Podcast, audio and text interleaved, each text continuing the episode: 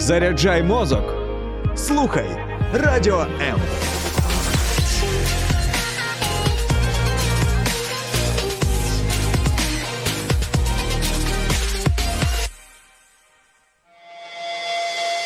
Реальні люди, реальні історії, реальне життя. Щопонеділка о 16-й. Проєкт Загартовані. Зараз всі українці мають одну велику мрію виграти війну. Перемога. Що далі? Мене звати Євген Гольцов, і сьогодні мій гість, е, підприємець, волонтер Сергій Машталер. Вітаю, Сергію. Вітаю, Іване. Ну, е, давайте я для того, щоб було зрозуміліше нашим слухачам, скажу, що ви певний час вже мешкаєте за кордоном. Е, В якій країні або якісь деталі вже ви самі захочете, скажете.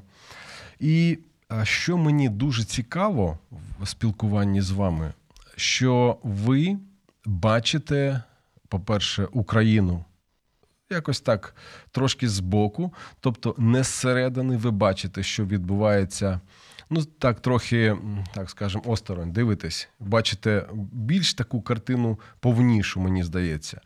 І бачите, ем, ну, можна так сказати, паралельний світ, яким живуть люди в іншій країні. До речі, і українці, там, які там живуть, також. І от. Ем, Ну, по-перше, я е, дуже вам хочу подякувати за ту допомогу, яку ви і е, ваші колеги надають нашій країні, військовим. Я знаю, що ви багато цим займаєтесь, і знов таки е, на ваше бажання вже щось можете озвучити. Але от дивіться, зараз йде війна, ми хочемо всі перемоги. Я, я цілком за, за перемогу, не просто за якийсь там мир. Але після перемоги. Я условно так назвав е, наш ефір назад у майбутнє, згадуючи відомий дуже фільм. І от мені хотілося б, хотілося б зрозуміти, у яке майбутнє ми будемо повертатись або рухатись. От на ваш погляд, виграти війну. Що далі? Багато людей замислюються цим питанням. Ну, навіть з приватних спілкувань і з тими, хто живе за кордоном, і з тими, хто знаходиться в Україні, бо я часто буваю і там, і повертаюся, їжджу. Я звернув увагу, що є такий розподіл певний. Е, Частина людей е, має такі дуже оптимістичні настрої, що закінчиться війна, буде перемога, Україна получить дуже багато інвестицій, вступить в Євросоюз, в НАТО, стане повноцінною європейською країною. Ну, такий досить радужний. І всі цього чекають. Кажуть, що після цієї війни вже без варіантів. Україна остаточно відчалила від берега. Е, Ми всі знаємо якого. І, а є друга частина, яка більш скептично, і які кажуть, що навіть коли закінчиться війна, у нас є маса внутрішніх проблем, які ще можуть загостритися, в тому числі і корупція, в тому числі і дії влади або окремих її представників під час війни. І реакція на це як ветеранів, так і суспільства, і корупція, яка не дасть повноцінно інвестувати в країну, і якась така є подвійна, нема середини. Я, от, я, Я кожен навіть- раз зустрічаю якихось дві, дві точки. Я б навіть сказав, не проблеми внутрішні, а можна навіть сказати внутрішні вороги. Внутрішні вороги. Ну, це теж проблема. Да. І, ну, більшість схиляється до такої радужної, радужної картини, досить такої е, безоблачної. Моє особисте враження, я думаю, що ну, тяжкі часи вони будуть ще е, трошки довше, чим нам хотілося б, навіть після перемоги.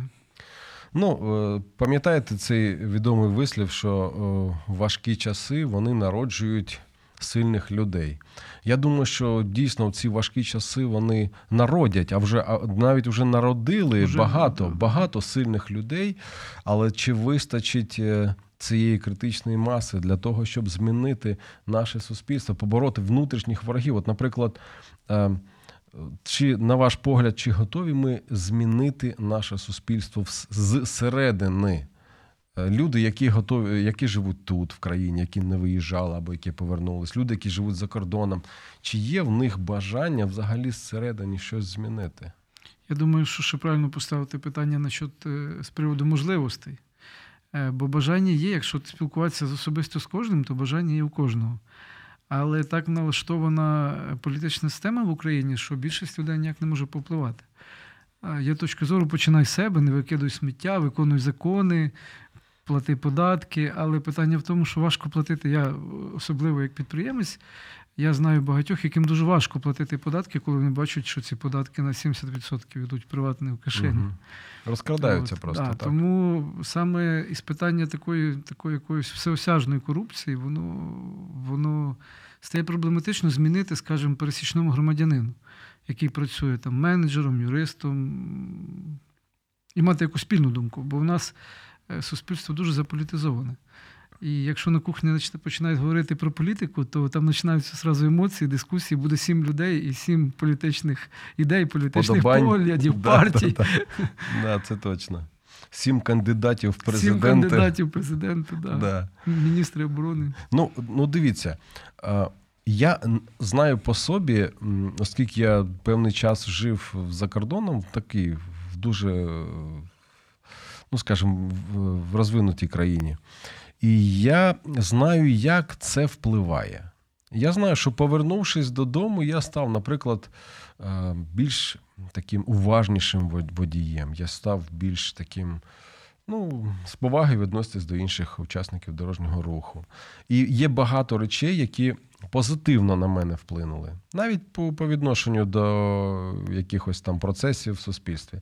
От де люди, які зараз виїхали, ну, наприклад, в, там, в Європу, да? в, в, ту країну, де ви живете, ви з ними спілкуєтесь, ви бачите якийсь е, позитивний вплив, який може е, ну, стати якимось для них імпульсом, бажанням щось змінити в країні, в собі. Я думаю, так, і це дуже видно, бо е, коли люди живуть у країнах Європи, я живу в Швеції, ну я буваю там дві неділі там, дві неділі там. Але е, там є такі речі, які ти не можеш обійти. Ти не можеш не заплатити за дорогу. Ну, якщо ти не заплатиш на дорогу, ти взагалі нічим не зможеш користуватися, ніякими послугами. Ти не можеш не заплатити податки. Ну, це просто impossible. Ти, ти цього не можеш не зробити. Е, Ти не можеш, в принципі, безкарно сильно порушувати е, дорожній рух, бо там певним чином працює якийсь імунітет. Всі тут же везуть поліцію, тут же це ти будеш як біла ворона. І отаке, мабуть, е, обов'язковість виконання законів, вона дуже впливає. І в той час певний комфорт, певний спокій, безпека, в тому числі дорожнього руху. Але це не в кожній країні. Бо, наприклад, якщо ви е, будете пливти паромом із Швеції в Польщу, і ви попадаєте зовсім інший світ. Ну, якщо ми говоримо про дорожній рух, наприклад. Але в цілому, я думаю, що ці люди будуть змінені однозначно. Навіть якщо півроку, рік вони прийдуть, вони прийдуть з другими поглядами. Вони зрозуміють, що можна жити по правилам. Ви знаєте, у нас же у багатьох, е, ну скажімо, є або були певні е, очікування від або розуміння того, що така Європа. Мені колись один сусід сказав: Та я не хочу в ту Європу, коли люди, люди масово евакуювалися з Києва. Я просто йому порадив дружину з е, донькою евакуювати. Він каже: Та ну в ту Європу я не хочу. А зараз я бачу бага- бага- багато людей, вони пишуть, е, скільки взагалі нового для себе вони відкрили в Європі. Е, Що вони стикнулись, наприклад, з християнською культурою, що вони побачили якісь там позитивні речі в плані е, захищеності, е, якісь соціальні такі процеси в суспільстві, які просто каже: ну слухайте, мені це тепер може, ну я вже звикаю до цього. Да, вони кажуть, в Україні краще то, в Україні краще те. Ми знаємо, що багато кращих речей, але все одно оці, ну скажем, оце знаєте, як ото ти вже вкусив якісь таких благ, і вже будеш сумувати. Або, або ти будеш намагатись щось тут зробити подібне. Чи, ем, от як ви вважаєте, по-перше, чи багато людей захочуть, має бажання повернутися додому? Бо я, наприклад, чув, що мінімум 40% взагалі просто не бажають повертатись в Україну. Вони живуть е, там. Я не скажу, що всі на пособіях, е, просто вони отримали якісь нові можливості, нові старти для себе. На ваш погляд, чи багато людей захоче взагалі повернутися в країну, в якій після хоча б і перемоги після війни, буде ну, багато негативних речей. Я думаю, що таких людей досить багато, але залежить від багатьох факторів. Наприклад, е, майже всі декларують, що вони хочуть повернутися додому, з ким я спілкувався. Всі однозначно хочуть додому. Але в кого є діти, їм подобається система освіти в Європі. Вони вже бачу, як докладають зусиль. Ну не кажуть, що ми хочемо залишатися, але очевидно докладають зусиль, щоб після закінчення війни якось там залишитись. Е, тобто, я думаю, що цифра в 40% більш-менш об'єктивна з того, що я бачив за кордоном. Але дуже великий фактор, наскільки довго буде війна.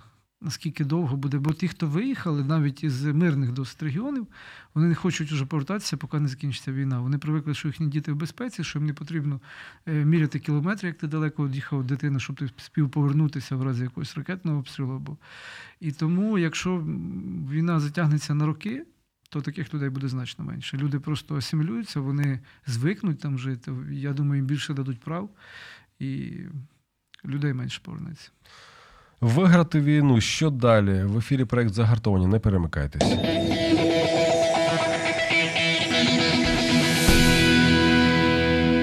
Ми говоримо про те, що ми готові будувати, і хто буде будувати, і хто відповідальний за те, що буде відбуватися в нашій країні після перемоги. Ми віримо в перемогу, віримо в те, що все, що сьогодні відбувається в нашій країні, воно е, не повинно залишитись недопрацьованим, бо дуже висока ціна. Дуже висока ціна за те, щоб наша країна продовжувала бути незалежною. Але чи готові ми і хто повинен і може це робити. От про це ми і говоримо з моїм гостем, який проживає в Швеції. Е, він е, підприємець-волонтер Сергій Машталер. Сергій, скажіть, будь ласка, все ж таки, люди, які е, живуть за кордоном зараз, українці, які виїхали, от що може змусити їх повернутися додому? Я думаю, що перспективи, навіть якщо ці перспективи е, в майбутньому для України будуть не такі, е, не такі, як уже є в них в Європі, але якщо будуть перспективи реальних покращень, реального миру, і е, і буде ну, зрозуміло, що країна вже не буде такою, як була, в хорошому сенсі. Я думаю, що багато людей будуть готові пожертвувати навіть тим, що вони будуть мати вже в Європі, або навіть якийсь уже рівень життя, і повернутися додому. І повернутися додому, щоб відчувати. Це зовсім інше відчуття, коли ти навіть живеш в гарних умовах, коли ти навіть е, маєш гарну підтримку, ти маєш друзів, ти маєш, ну, як правило, українці мають певні спільності навіть один з одним. Але це зовсім інше відчуття, коли ти живеш в своїй національній країні і коли ти гість будь-який переселенець, біженець, мігрант зовсім інше відчуття.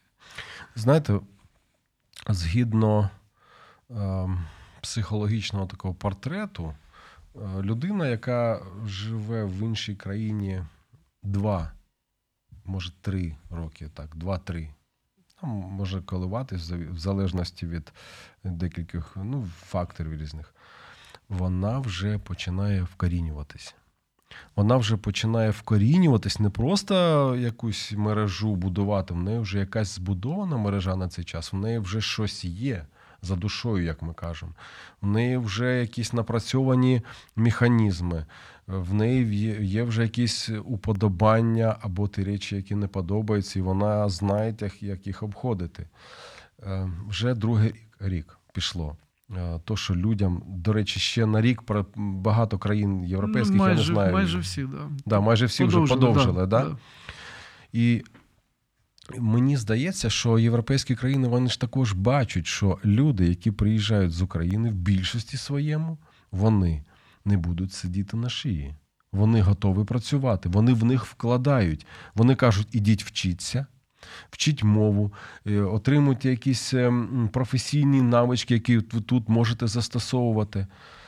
Ем, і знаєте, що мені, що я особисто знаю, що ти чим більше ти вкорінюєшся, тим важче, важче знову повернутися сюди. Але реальність такова, що ми навіть у приватних розмовах звернули увагу, що е, майже всі країни е, під час е, дії масової директиви про масових біженців забрали будь-яку можливість конкретно для українців, будь-яку можливість отримати документи на постійне місце проживання. Ну, не по директиві. Директива це обмежене, це ми е, жартома кажемо, як передержка для котів. Тобто там досить обмежені права. Наприклад, в Швеції ми не маємо майже ніяких фінансових прав. Ми не можемо відкрити нормальний рахунок, тільки під робочий контракт, він буде обмежений. Ми не можемо мати банк ID, а без банка ID ти навіть не можеш подивитися оцінки дитини в школі. Тобто так налаштовано, і це очевидно видно, що як тільки закінчиться війна, всі поїхали додому. І навіть е, на сайті міграційної служби там це чітко показано, що якщо ви захочете залишитися в Швеції після закінчення війни, вам треба поїхати в Україну, отримати відповідну візу. І навіть Сполучені Штати Америки зараз українці не можуть отримати, наскільки я володію інформацією, я можу щось не знати, але багатьох знайомих не можуть отримати документи класичного біженця, Мгм. тільки тимчасове перебування Так, так. в Канаді. Тобто, фактично, так укорінитися, як ви кажете, там практично неможливо. Проходить рік, і ти відчуваєш, що ти на що не маєш права. Ти не можеш сім-карту в Швеції купити. Просто не можеш. Ти змушений просити когось із персональним номером, Угу. щоб тобі купили сім-карту. Ну, тобто, і це відчувається всюди. Як тільки ти маєш якусь спілкування з державними органами, державними інституціями, ще навіть з комерційними структурами, відчувається, що добре, ти тут гість, побудь безпечно, ситно, але закінчиться війна і додому. Ну, це е, в чомусь навіть мені здається непогано, тому що все ж таки е, люди, е, ну скажімо, більше будуть мати бажання або просто потребу виїхати, їхати, може, додому. Деякі їдуть вже я зараз, я знаю, там в Канаду, деякі їдуть. Також, до речі, не розуміючи, що, з чим вони там стикнуться, але це окремо якась буде в мене, якийсь окремий ефір про Канаду. Не сьогодні. Скажіть, а от люди, які будуть повертатись в Україну, що вони з собою можуть привезти, наприклад, зі Швеції, от з Європи? Я думаю, що привезуть вони позитив в цілому для країни, бо, як я казав раніше, там е, ці країни дуже вчать е, жити по правилам. Ці правила можуть бути якимись е, досить такими побутовими, як сортувати сміття. І, до речі, не так легко звикнути. Перші рази, коли ти відкриваєш і питаєшся просто кинути, і потім розумієш, що треба е, до якихось таких серйозних правил, як декларування доходів і сплати податків. Я думаю, тільки позитив. Однозначно. Ну добре, а позитив. А якщо, бути конкретніше, окрім е, сортування е, сміття, що ще можуть привезти? Я думаю, що ці люди будуть готові до хороших змін в нашій країні. Вони приїдуть з меншою толерантністю до корупції. Чим довше перебуваєш там, тим абсурдніше виглядають деякі е, речі, які пов'язані з корупцією в Україні. Ну просто абсурдні.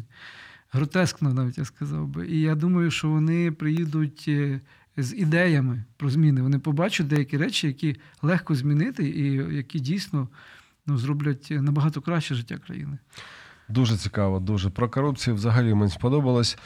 В ефірі проект Загартовані ми говоримо про те, е, що може навіть більшість має бажання повернутися додому, але що буде далі в нашій країні? В ефірі Загартовані, не перемикайтесь.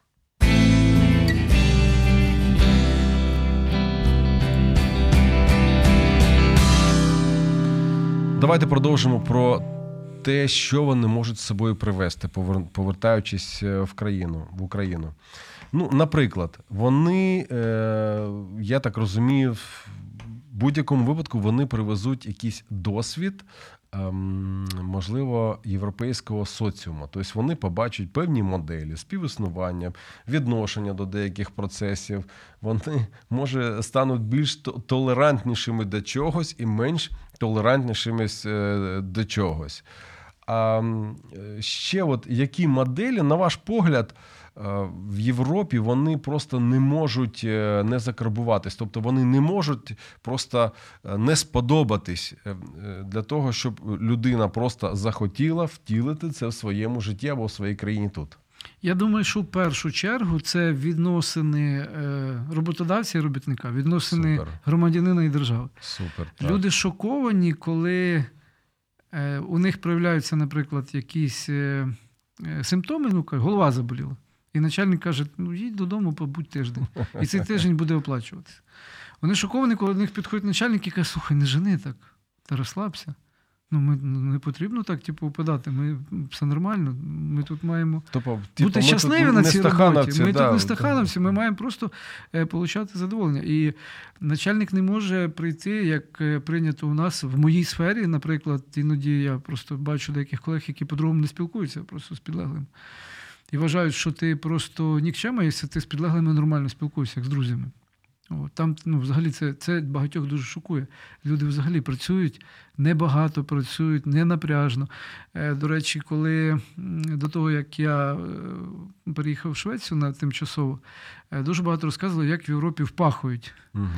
М, Це не, дорів... не, не зрівняння з тим, як впахують в Україні, не маючи взагалі дуже велика кількість населення України проходить, працює, не маючи ніяких соціальних гарантій.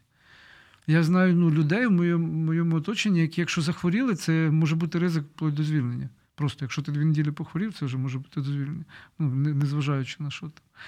І оце це справді шокує. І відносина, відношена, відносини з державою. Це зовсім інший рівень відносин. Там справді відчувається, що держава це слуги, нар- слуги народу. Сервіс, сервісна служба. Сервісна служба, Да. да. Це так, е, да, слуги народу. Сервісна служба, і вони відповідним чином працюють. Не так швидко, може, як би нам хотілося, є певна бюрократія, але ця бюрократія вона заточена на результат. Вона не заточена, щоб тебе зажувати, щоб тобі не дати того, чому ти потребуєш. Вона заточена, щоб тобі не дати більше, чим ти потребуєш, щоб ти не скористався надміру. Е, ну, щоб не було зловживань, бо особливо українці, і не тільки українці, є випадки, коли приїжджають сирійці, отримують квартиру, наприклад. Е, Потім вона, дружина йде е, в службу, каже: от він мене б'є, поганий чоловік. Е, Їй дають окрему квартиру безкоштовно, як біженці. Вона до нього вертається, то вони здають.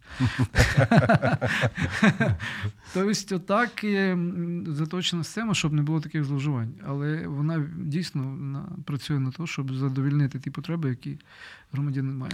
Ну, тобто, от речі, які, я думаю, переформатовують мислення людей, які знаходяться в, Європі, це от відношення е, тут трудові такі відносини, да? якісь ем, соціальні відносини, ну, наприклад. е, е, Активний відпочинок, от парки. е, Тобто, є, я, я розумію, що, ем, ну, скажімо, культура відпочинку вона також е, присутня в Європі.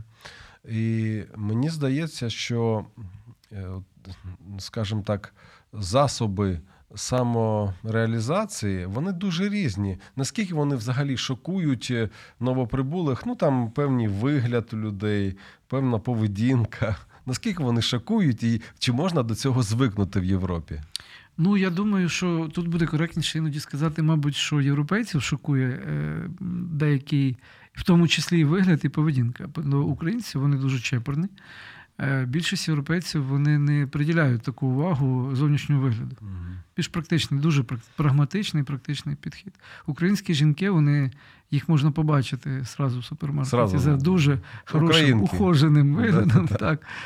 Але і поведінка також. Ну, я думаю, що деякі речі, наприклад, коли ми, ну, наприклад, е, їдемо з другом е, шведом, я бачу, що я можу тут запаркуватися. Прямої заборони немає, але повинен, що так паркуватися не можна. І коли я стаю по привичці, він, він не може зрозуміти. Ну так не можна. Ну, вони, вони правила. Е, Тримаються правил навіть у себе вдома. Наприклад, це буде фермер, у нього буде ангар, на якому він піднімає трактор на підйомнику. І цей підйомник має кожен півроку проходити спеціальний огляд. Ніхто, крім цього фермера, туди не ходить. Це якесь село за тисячу кілометрів від столиці. Він кожних півроку буде проходити цей техогляд. Якщо вони будуть красити там забор, він обов'язково вдіне всі захисти, респіратори, навушники, захисний костюм, екіпіровку там на декілька тисяч доларів, щоб покрасти забор, так, бо так правило кажуть. От, е, якби, українці ні. Ми можемо без страховки лізти. Там, наприклад, попросив е, теж швед друг покрасити йому на покрівлі. Я піднявся просто без страховки, він був шокований. Він мене там чуть не силою знімав, кричав, бігав. То я думаю, такі от моделі поведінки.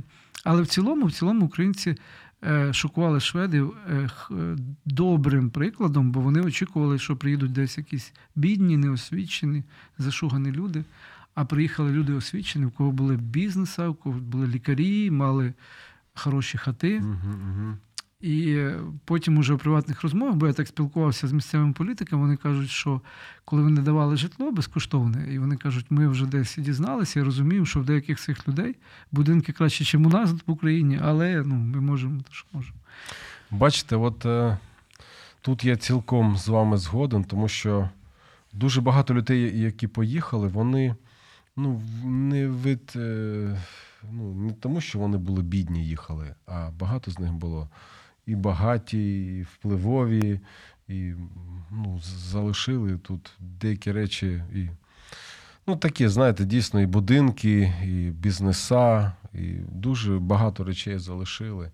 Тому це якийсь, мені здається, що це якийсь зовсім інший е, вид навіть е, біженців, да, які, які, яким було що втрачати.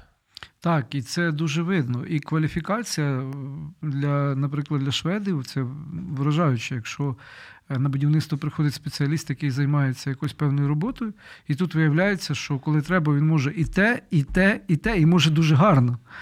І вони просто вражені. У них е, люди привикли робити тільки те, за що от їм погодинно сказали робити, ні шаг вправо. Така вузька спеціалізація, Ініці... конкретна. Да, да, да. Ініціативні, українці дуже ініціативні, вони привикли, що треба мати трошки ширші погляди. Тоді знаєте, що в мене таке питання? А от ну, дивіться, наприклад, люди повернуться додому.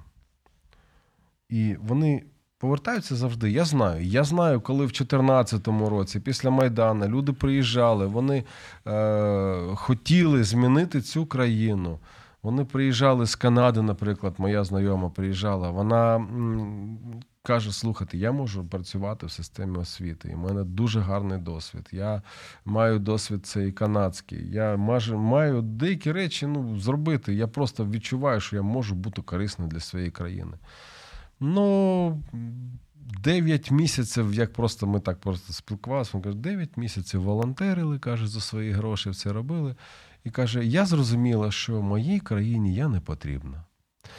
Як ви думаєте, чи, чи не може, чи, ну, якщо буде така от е, ситуація, чи залишаться люди тут все одно, не дивлячись ні на що? Чи це просто, знаєте, так рукою махнуть, сказати, знаєте що, я не хочу, тут мені.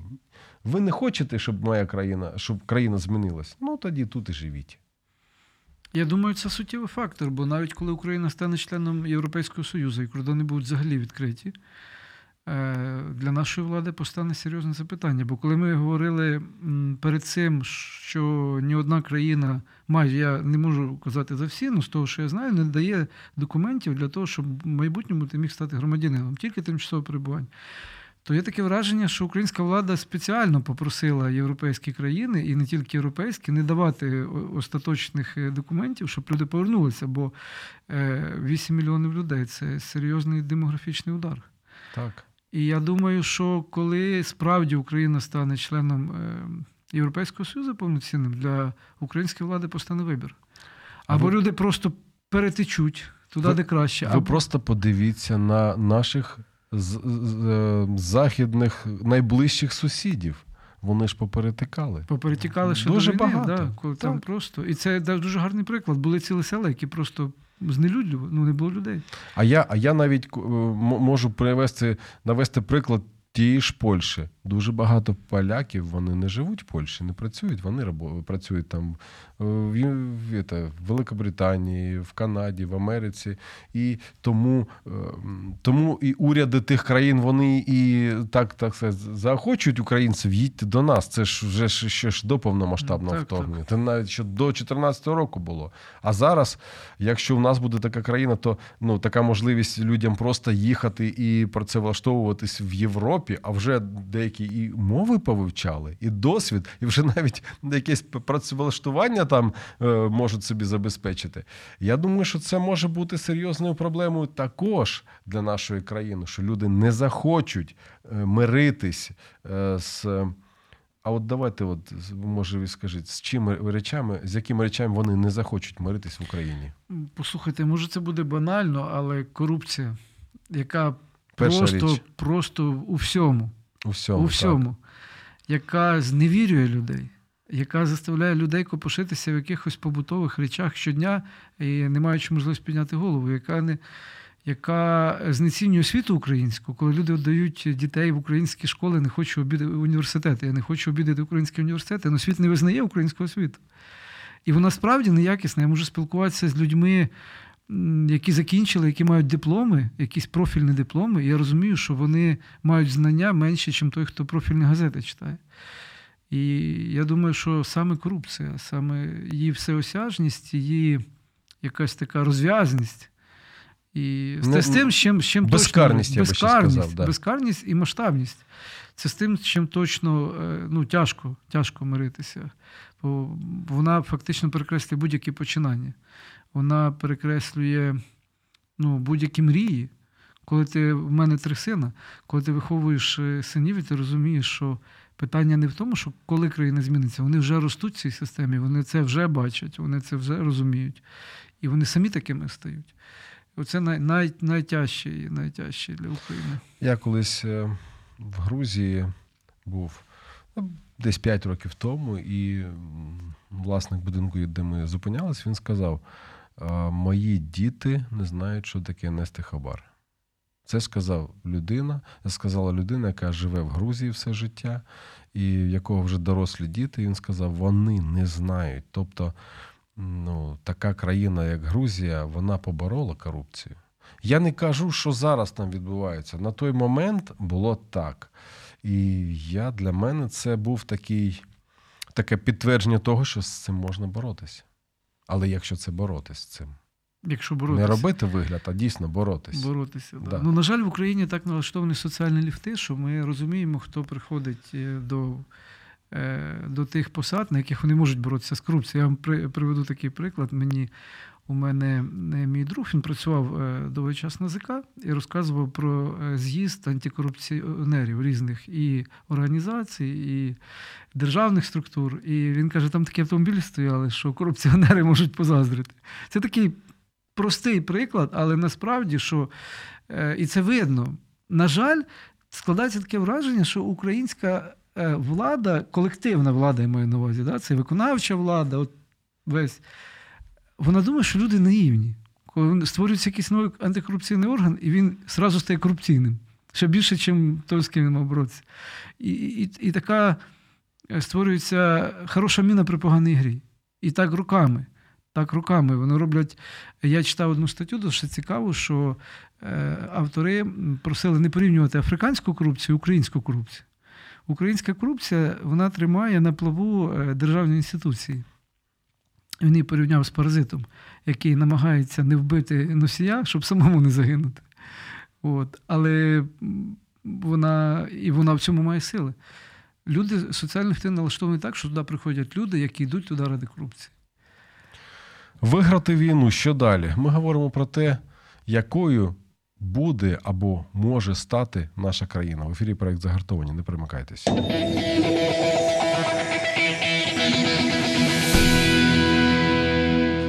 Ви знаєте, Сергію, до речі, це дуже важливо розуміти, що є речі, з якими люди не, не, ну, просто не зможуть миритись. І маючи вже досвід, маючи е, можливість, я б навіть сказав, змінити своє життя і в кращу сторону, вони можуть просто пожити тут після перемоги, але сказати: ні, я не бачу тут майбутнього для себе, для своїх дітей. Я знаю, як це може бути в іншій країні. І мені здається, їх не можна, по-перше, за це засуджувати. Це так, з одного боку. А з іншого боку, а якщо вони просто поїдуть і не, не намагаючись чогось змінити, ну це правильно, як ви вважаєте? Я думаю, що всі українці, всі українці хочуть процвітання для України. Я не, не зустрічав людину, яка мені байдуже на нашу країну. Тут, тут я б трохи вас е, Ну, я не сконкретизував би. Мені здається, що кожен українець хоче е, процвітання для себе. Але це, е, Це тотожне явище. це, важливі- це, тотожне це явище. важливіше. Але зараз ну справді є підйом патріотизму, який торкається не тільки себе. Бо і я бачу людей, які є, є дуже багато людей, яких ми навіть не бачимо, які роблять колосальну роботу для країни, які не на фронті, яких ніхто не бачить, і, і роблять це безкоштовно, жертвуючи всіма своїми інтересами. Просто е, є такий вираз, що організована меншість завжди сильніше неорганізованої більшості. Згоден, згоден.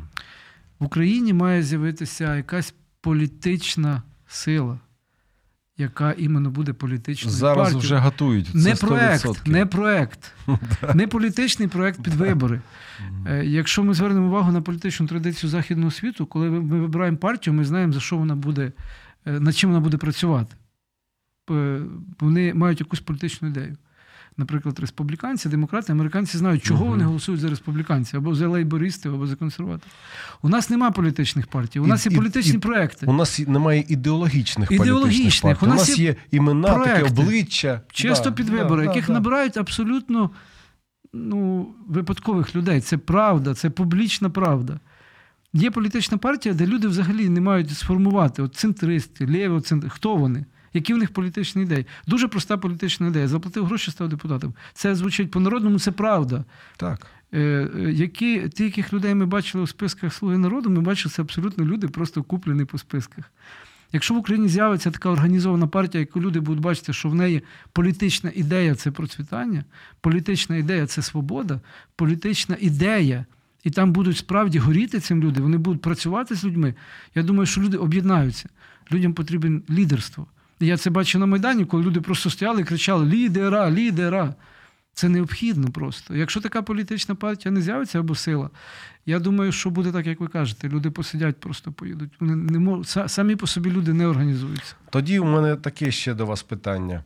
Давайте повернемось вже в нашу країну. Ви, е, у вас є така, такий є привілей, ви, е, е, знаєте, не знаходячись тут, ви бачите, коли ви приїжджаєте, ви бачите зміни. Або в інший бік, або ну, в один, або в інший бік. От, по-перше, в який бік ви зараз бачите зміни е, в нашій свідомості?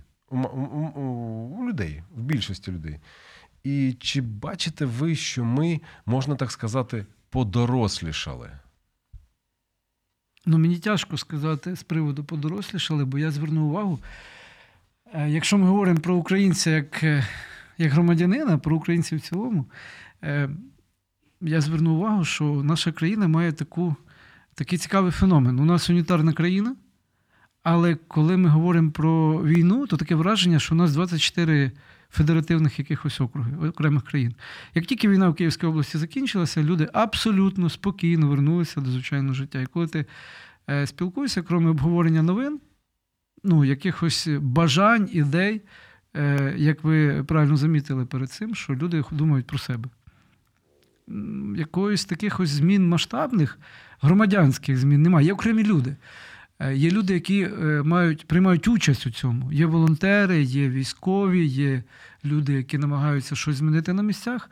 А звичайні люди, як тільки за, за межі області виходить війна, і якби не новини, ви б навіть не зрозуміли, що це країна, яка воює. Тобто це дуже цікавий феномен, бо Україна унітарна насправді. Ці межі області вони досить е, умовні. Але і так, так завжди було. Так було у 2014 році. Досить близько до фронту можна було побачити в тому ж Дніпропетровську, коли е, в Дніпрі скори просто отак їздять, возять ранених. Люди Так. взагалі живуть звичайним життям.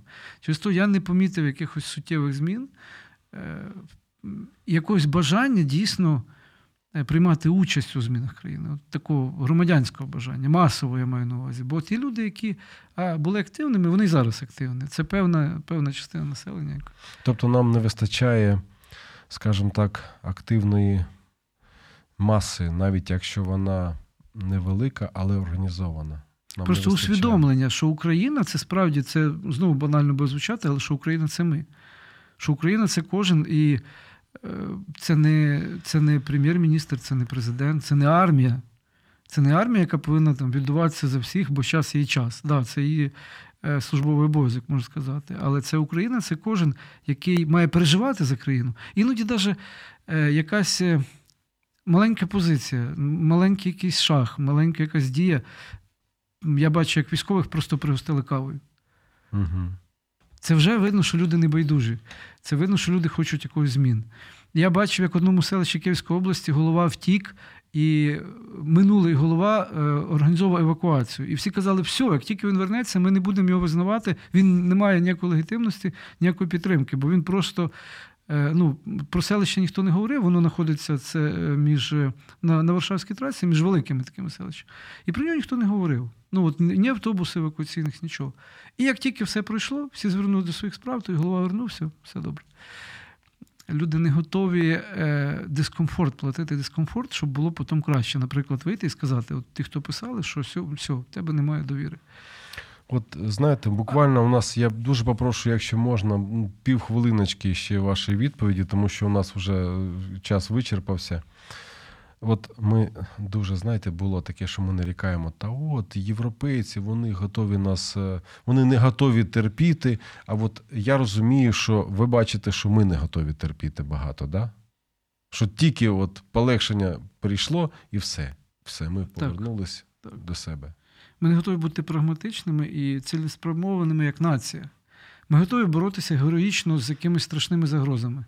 Як тільки ці страшні загрози проходять, ми готові жити так, як, так, як ми жили зазвичай. І це І, і, мені, історично видно. і мені здається, що таким чином ми не добиваємо ворога в собі. я би так, так, сказав. це правда. Ви знаєте, внутрішні зміни в нашій країні це наша відповідальність, і ніхто, крім нас, це не зробить. Я дуже дякую моєму сьогоднішньому гостю. Це підприємець, волонтер Сергій Машталєр. Дякую, Сергію. Дякую, Євгене, за запрошення. Е, З вами був Євген Гольцов та проект Загартовані. Тримаємось, гартуємось і бажаю всім нам перемоги та Божої допомоги. До зустрічі.